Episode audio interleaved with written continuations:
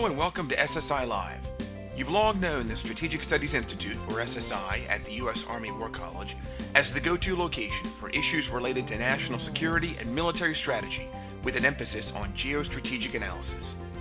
SSI conducts strategic research and analysis to support the U.S. Army War College curricula, assist and inform Army, DoD, and U.S. government leadership, and serve as a bridge to the wider strategic community. Now we're bringing you access to SSI analyses, scholars, and guests through this, the SSI Live podcast series. Thanks for joining us. Hello and welcome to this edition of SSI Live. My name is John Deni, and I'm a research professor of national security studies here at SSI at the U.S. Army War College. It's Friday, October 27th, 2023. And today I'm joined by my SSI colleague, Dr. Evan Ellis. Evan is a research professor of Latin American studies, and I've asked him to join us today for a discussion on the very interesting results in recent elections in Argentina, Ecuador, and Venezuela. Evan, welcome. Thanks, John. It's a pleasure to be with you on the show. Evan, let me start with Ecuador. Daniel Noboa Azin of the National Democratic Action Coalition won the October 15th runoff election there. Now, he's the 35 year old son of Ecuador's richest man and the heir to a large international business conglomerate. Noboa, who describes himself as center left, beat a leftist, Luisa Gonzalez, who's an ally of former populist president Rafael Correa. Now, this shouldn't be an election year in Ecuador, but current President Guillermo Lasso called snap elections to avoid impeachment over spiraling violence related to drug trafficking. Now, this means Noboa will only govern for about 18 months or until the next general election scheduled for May of 2025. Evan, what's the outlook for Ecuador? Is it likely Noboa will be able to get his arms around the country's challenges and stem the tide of outward migration northward? Well, to begin, John, uh, this is probably somewhat good news uh, for two reasons. Uh, first of all, the uh, defeat of Luisa Gonzalez uh, uh, closes at least immediately the, the prospects of uh, her mentor Rafael Correa, a leftist populist uh, who had really wrought havoc on Ecuador before uh, returning to power from behind the scenes. Also, Noboa himself um, is relatively pro-market, uh, uh, pro-U.S., and a reasonable uh, reason to believe that he will use things like Ecuador's access to financing responsibly as he proceeds forward. Um, having said that, though, there are any number of problems which he will probably not be able to complete completely overcome. Um, number one, as you pointed out, uh, he comes in with a relatively brief amount of time and a government uh, which will be a, a minority government uh, that will have to reach out and, and build bridges. However, um, those in the opposition, uh, such as the uh, Citizen Revolutionary Party represented by, by Gonzalez, will have every reason to uh, see Noboa not succeed and thus may be governing in part not to help him but to sabotage him. At the same time, uh, Ecuador faces uh, tremendous problems with the explosion of violence, and that's probably only going to get worse before it gets better. Um, with uh, the two uh, gangs, the, the choneros and, and the lobos, uh, supercharged by drug money coming into the country and the help of groups like uh, Mexico's uh, Sinaloa and uh, Jalisco Nueva Generacion uh, cartel. Now, it's also probable that from Colombia and in Peru that the situation in terms of drug flows will actually get worse before things uh, get better, um, and that may be complicated by also problems in the international economy, uh, price shocks that uh, may arise uh, from unfolding wars not only in the Ukraine but now the Middle East and, and other factors. Um, however, uh, when you take a look at Ecuador in general, there's reasons for hope uh, in that that Ecuador tends to have a pretty good civic culture and relatively strong institutions despite its many problems. Um, himself has come up with some uh, relatively innovative solutions in terms of reforming jails, strengthening defense, and certainly the United States has indicated a disposition to help help them out in that area. Um, however, attracting foreign investment and attracting uh, local uh, investment will be critical. A question of just at the end of the day, how many jobs can he create? Um, and the question of what will be the role of China that Ecuador pursues in all of that. And so I think we're going to wind up with a situation at the end of the year that's better than it is now, um, but uh, it certainly will not uh, resolve all of Ecuador's problems by a long shot.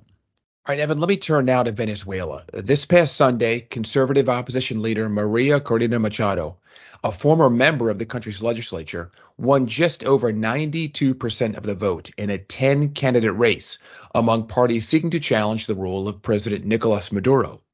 Perhaps unsurprisingly, given Maduro's authoritarian regime, the primary vote was unofficial and received no government support. Nonetheless, the government and opposition leaders agreed to terms last week for elections in the second half of 2024. The Biden administration rewarded the government the next day by easing sanctions on Venezuela's oil, gas, and gold industries. Evan, what's your sense of whether and how the Maduro regime will make good on its promise to the opposition? And if they do, what might it mean for the 7 million Venezuelans, a quarter of the country's population, who have fled their country over the last decade? Well, John, first of all, the good news is the pouring of uh, civic spirit that we saw with the overwhelming election of Maria Corina Machado. Um, important to point out, as you alluded to, John, that um, without any help whatsoever from the the government, uh, not even access to things like public schools where people could go to actually vote. Um, that the opposition was able to pull together 3,100 polling places, um, plus uh, 28 countries in which uh, some of those 7.7 million displaced Venezuelans also voted despite all of that, uh, you had a vote that came in with a few hiccups uh, within a matter of, uh, of hours, um, and the number of people that participated was actually double what was originally perspect, uh, what was was expected. Thus, uh, you know, there is uh, still uh, a democratic spirit that is alive in the country. However, uh, from here, I fear things are likely to progressively go downhill. So, first of all, um, the regime, especially Jorge Rodriguez, has indicated that uh, the government will not certify Machado because she had been previously inhabilitated on a technicality. On the other hand, um, the U.S. had basically suggested suggested that uh, it has uh, um, the, the Maduro regime has until uh, sometime in November to uh, essentially get its act together. And so, uh, with those uh, two conflicting uh, forces, what will likely happen is we enter into a vague area now in which um, essentially uh, we've already given a six month license uh, for the uh, Maduro regime to sell a broad variety of, of different oil products, not just uh, you know a, a, general license for uh, Chevron or, or, or, another narrow company like like Eni or, or Repsol like we had before, um, but really a pretty open blanket opportunity for the regime to make lots of money off of selling oil, uh, while at the same time we're going to see a, a, rise of oil prices because of the ongoing violence in, in the Middle East and, and elsewhere. And so all of that will play to Maduro, not only symbolically, but in terms of putting more money in the short term in, into his coffers. Uh, at the same time, the question then becomes that um, you know unless the U.S. immediately uh, you know responds to this by slapping sanctions back on uh, in 2024 as we're approaching the elections, which will be an electoral season in the United States as, as well, um, will the U.S. essentially uh, admit defeat and, and reimpose sanctions, or will it look for another intermediate measure. Uh, at the same time, uh, we also have to recognize that uh, the situation, even when the elections occur, there are significant uh, doubts uh, that um, you know, even uh, if Maria Corina Machado is is allowed or she is forced to appoint a, a, some sort of a surrogate to run in her stead, um, will there be observers, international observers allowed? Will there be equal access to, to polling places between Chavista and non-Chavista areas? Will there be equal access to media? Um, will there be uh, even the supposition of a reasonable balance in the orientation of the electoral authority, which is uh, basically stacked with uh, uh Maduro uh, acolytes? Uh, will there will be violence that inhibits some regime opponents from being able to express themselves and, and go to vote. Um, and at the end of the day, um, if uh, all of those obstacles are overcome and we have a president, uh, Maria Corina Machado, uh, she will face enormous difficulties. It is, it is very likely that the um, the, the major uh, petroleum distribution uh, organization Citgo will be essentially lost to, to, Venezuela. It's being liquidated right now um, in uh, a um, in a, series of, of internet legal actions that are proceeding forward. Uh, Venezuela itself owes something like $90 billion in debt from all of the um, actions that the regime has previously um, imposed under Maduro. Um, Citgo itself is uh, owes something like $13 billion to, to, to creditors. And so essentially, if uh, Maria Corina Machado, who I know and who is a impressive and brilliant um, uh, engineer, uh, does get to office, she will need all the help from the U.S. she can get because she will face a country that is broke and institutions that are stacked against her from the outset. Well, Evan, let me turn now to ask you about Argentina finally. which held a general election this past Sunday.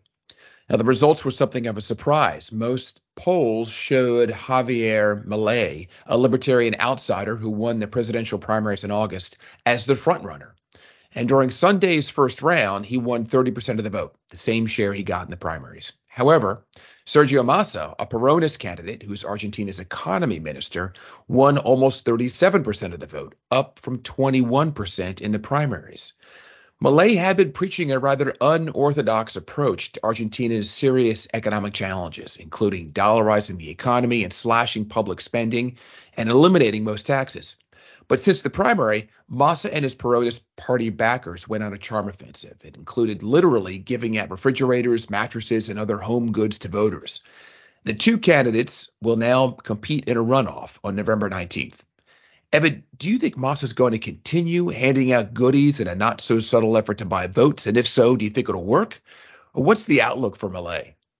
Well, it is likely that he'll proceed in that direction, um, and there is uh, certainly a high probability that uh, that we'll see uh, Massa and, not Milei emerge on top of this uh, campaign. However, important to point out that really it's it's an ironic uh, struggle between Argentines' fear of a possible unknown future um, with re- respect to Milei versus their frustration with continuing a highly difficult past, uh, represented in, in many ways uh, by um, by Massa. Uh, but again, Massa has tried to position himself on the one hand that although he's been the economy minister and thus bears some responsibility for Argentina's uh, deepening uh, financial and, and, economic morass, which includes inflation that's going to 200% or more uh, this year, as well as um, a impending continuing possibility of of, of debt crisis w- with the IMF and, and others. Um, we have to recognize that uh, Massa will have uh, the support also of the Peronist machine.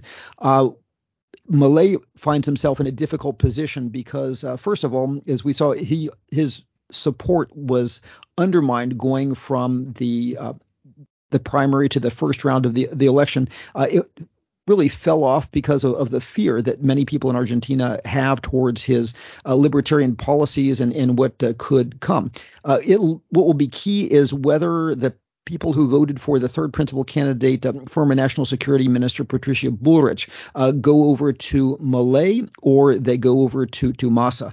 And although many are probably frustrated with the Peronists, um, the appeal of Bullrich, a relatively uh, level headed, no nonsense candidate, was precisely because she was predictable. Um, so it's the actual predictability uh, that uh, Massa offers, despite being a Peronist, that will probably attract many of those Bullrich voters, although they will not be excited about the choice. Also, Milei, uh, who is notably an anti-feminist and was uh, uh, known to uh, insult Bullrich rather personally that will make it very difficult for some of the Bullrich supporters to go over to Milei. Uh, on the other hand, uh, the two other candidates in, in the election, um, uh, Myriam Bregman and uh, Juan Schiaretti, uh, who are in one way or another leftists and, and Peronists, uh, their voters now going into the second round will probably also naturally go to to Massa. So um, it will be very difficult for um, for Milei to, to get those votes and, and wind up on on top.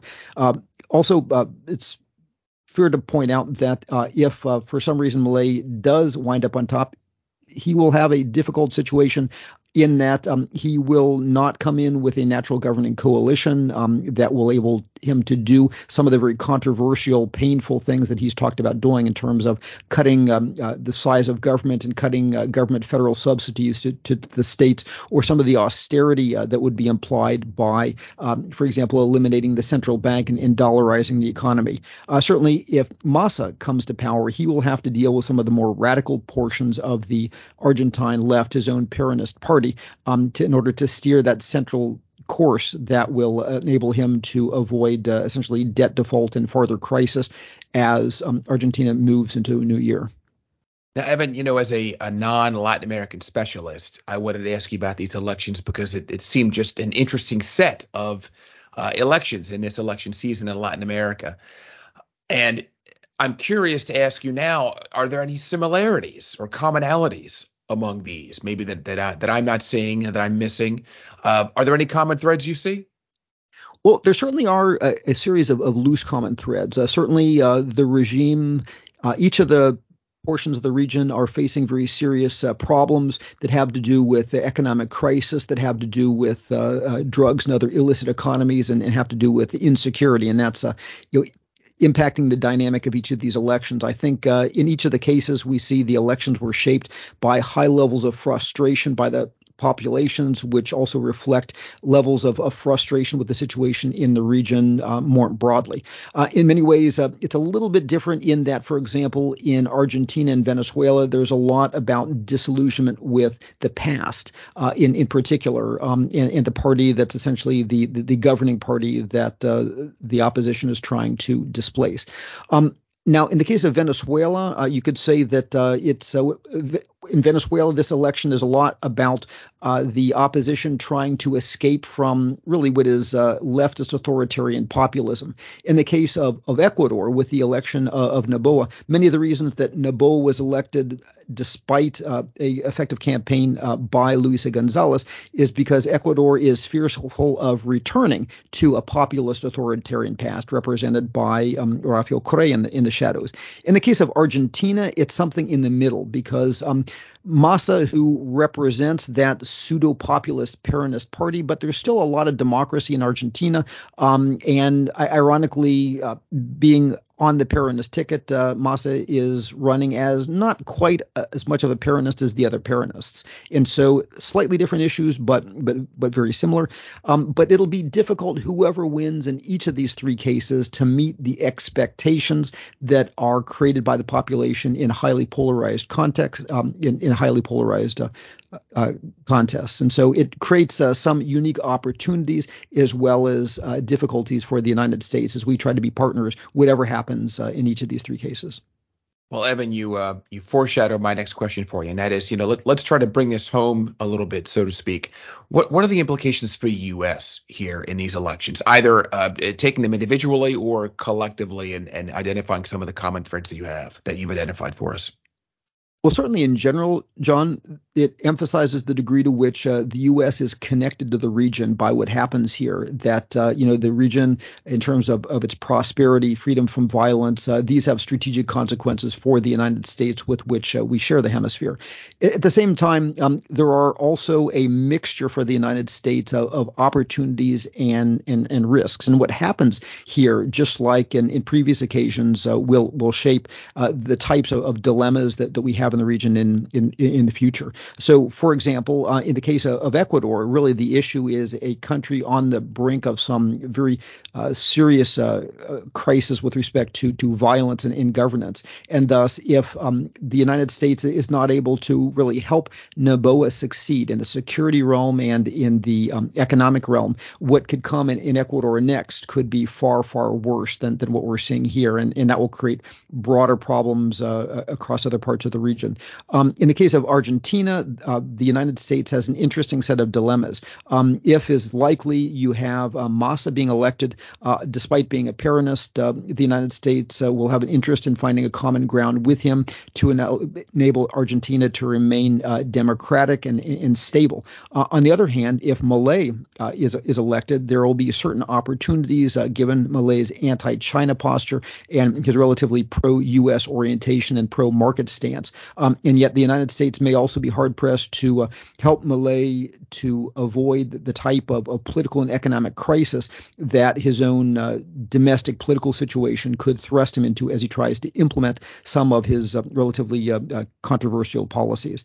In the case of Venezuela, um, the issue is uh, somewhat different. the United States really has a vested interest um, to try to get the population to, basically keep Machado's uh, candidacy alive um, and uh, to um, prevent the consolidation of, of, power by the Maduro regime um, and the impression that Maduro uh, can essentially get away with a false election and that, that gets him out of uh, sanctions um, because uh, that will send a powerful relationship a powerful uh, illustration to, to others that uh, you essentially you can defy and, and, wait out the United States as an authoritarian regime.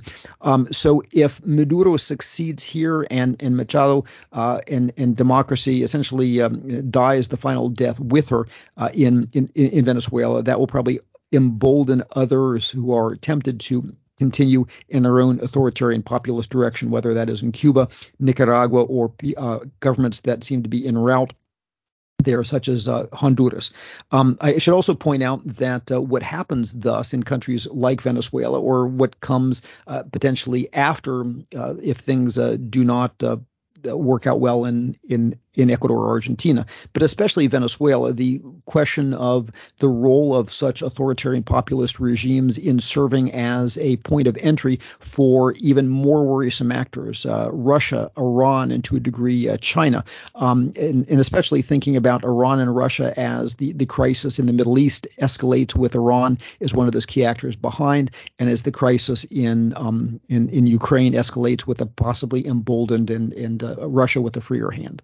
Well, Evan, speaking of uh, America's primary adversaries there, you've outlined or you mentioned China, Russia, and Iran.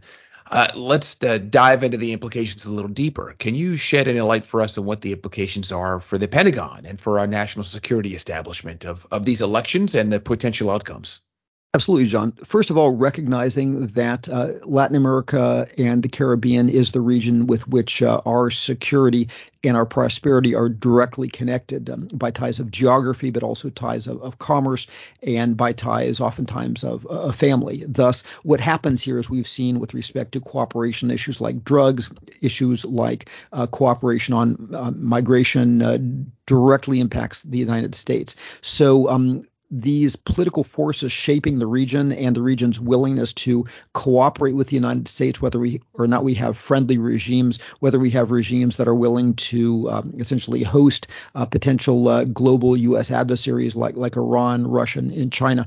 Uh, this is playing out in the context of a global environment that is getting ever more worrisome, with now uh, multiple very serious conflicts going on, um, you know, continuing in the Ukraine, uh, escalating in the Middle East with, with Iran in, in the wings, um, and the prospect that uh, in the middle of that, uh, the PRC could be emboldened to act to uh, essentially snuff out um, uh, Taiwanese autonomy. And so, um, you know, really the ability of the United States to respond simultaneously and navigate these environments is going to depend in part on the security we have in our own hemisphere. And, and certainly, uh, um, if things explode farther on the global scene, uh, it will really put a spotlight onto what some of those uh, broader adversaries could do, not only in those parts of the world, but in this hemisphere. And so, um, again, it's a, really a reminder that the more dangerous the world gets beyond the Western Hemisphere, the more that what happens here in our own hemisphere matters. And we have opportunities, I think, uh, with uh, governments like that of Noboa or that in Argentina uh, to really turn difficult situations around, but also we're reminded of the costs of failing to do that and failing to step up to make the best of these opportunities and mitigate these risks. Well, Evan, I'm grateful that you've taken time today to talk to us about the, these elections in these three different countries and shed some light for us on what the implications are for the U.S. and for our, our national security. Uh, professor Evan Ellis, research professor of Latin American Studies, thanks for joining me today. Always a pleasure to talk to you, John. You can now find SSI Live on TuneIn Radio and on popular podcast directories like Stitcher and at the iTunes Store. If you have any comments on our podcasts, thoughts on what you'd like to see addressed, or a response to something you heard here at SSI Live, please go to our website. That's ssi.armywarcollege.edu. Find me, John Deni, in the staff directory and send me an email. I look forward to hearing from you. For the SSI Live podcast series, I'm John Deni. Thanks for listening.